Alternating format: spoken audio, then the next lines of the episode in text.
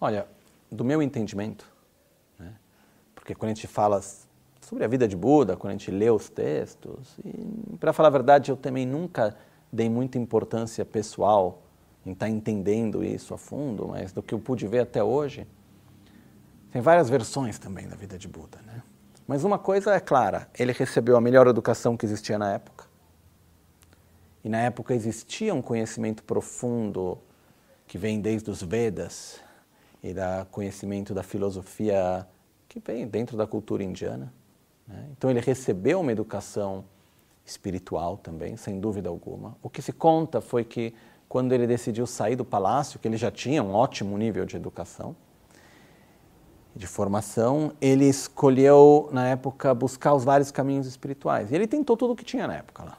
Principalmente, por exemplo, o ascetismo, que era uma parte forte, que é o conceito de ter o controle total do corpo, para depois então ter o controle da mente, para poder então transcender o sofrimento. E conta-se que ele passava períodos super longos em estados de meditação, fazendo as coisas mais loucas que são, por exemplo, tem aquela que é chamada ascetismo dos cinco fogos, se eu não me engano o nome, onde se coloca, são cinco fogueiras. A pessoa sentada no meio tem uma fogueira em cima da cabeça, que coloca também equilibrada em cima. E a pessoa fica no meio desse calor absurdo, que é praticamente impossível de estar lá dentro. E tem que estar no estado de samadhi, de meditação, sem perder por um instante a própria concentração dentro disso. Né?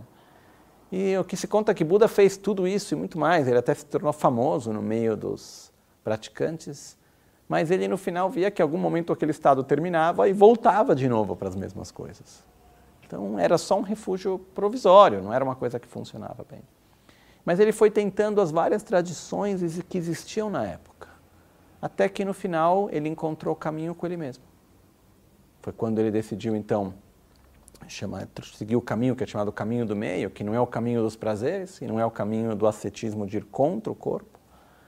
E ele foi para onde é chamado hoje de Bodh Gaya, sentou debaixo da árvore de Bodhi e passou seis anos em meditação lá.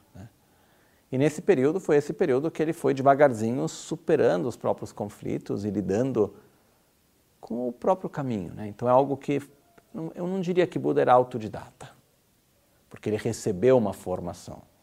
Ele, ele teve pessoas que ensinaram ele, eh, ele teve toda a formação que existia na Índia na época, etc. Mas no final ele encontrou o caminho dele juntando as peças ele mesmo e colocando junto. E é claro que dentro da visão que se explica nos ensinamentos, isso não veio dessa vida, eram muitas outras vidas que já estavam aí também. Né?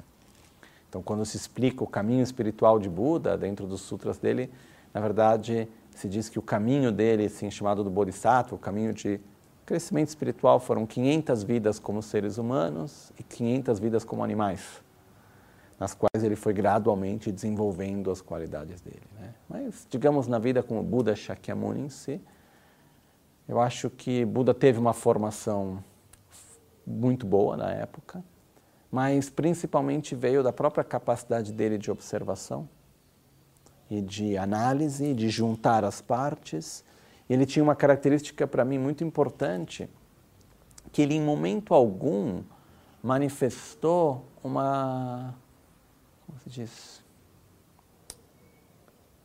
Em momento algum ele manifestou um estado de dizer, ah, tá, tem que sofrer, tem que sofrer, não tem nada o que fazer.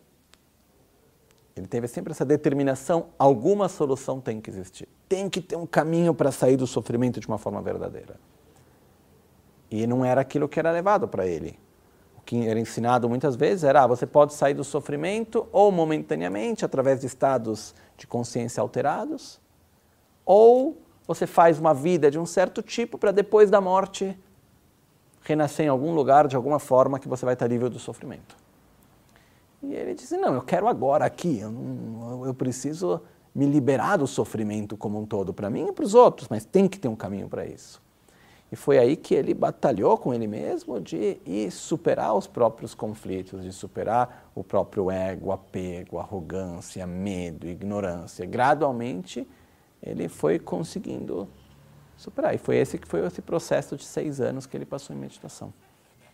É um processo principalmente de vencer a ignorância. É um processo no qual, como o Buda depois explica esse processo, e ele divide ele no que são chamados os cinco caminhos e os dez estados, Na verdade, é um processo principalmente em ter, em realizar a natureza última dos fenômenos, ou seja, a verdade de como as coisas são, de um processo conceitual para um nível não conceitual, uma experiência direta, até chegar na familiarização dessa experiência direta num nível ainda mais profundo. Né? Então, esse é o processo, principalmente.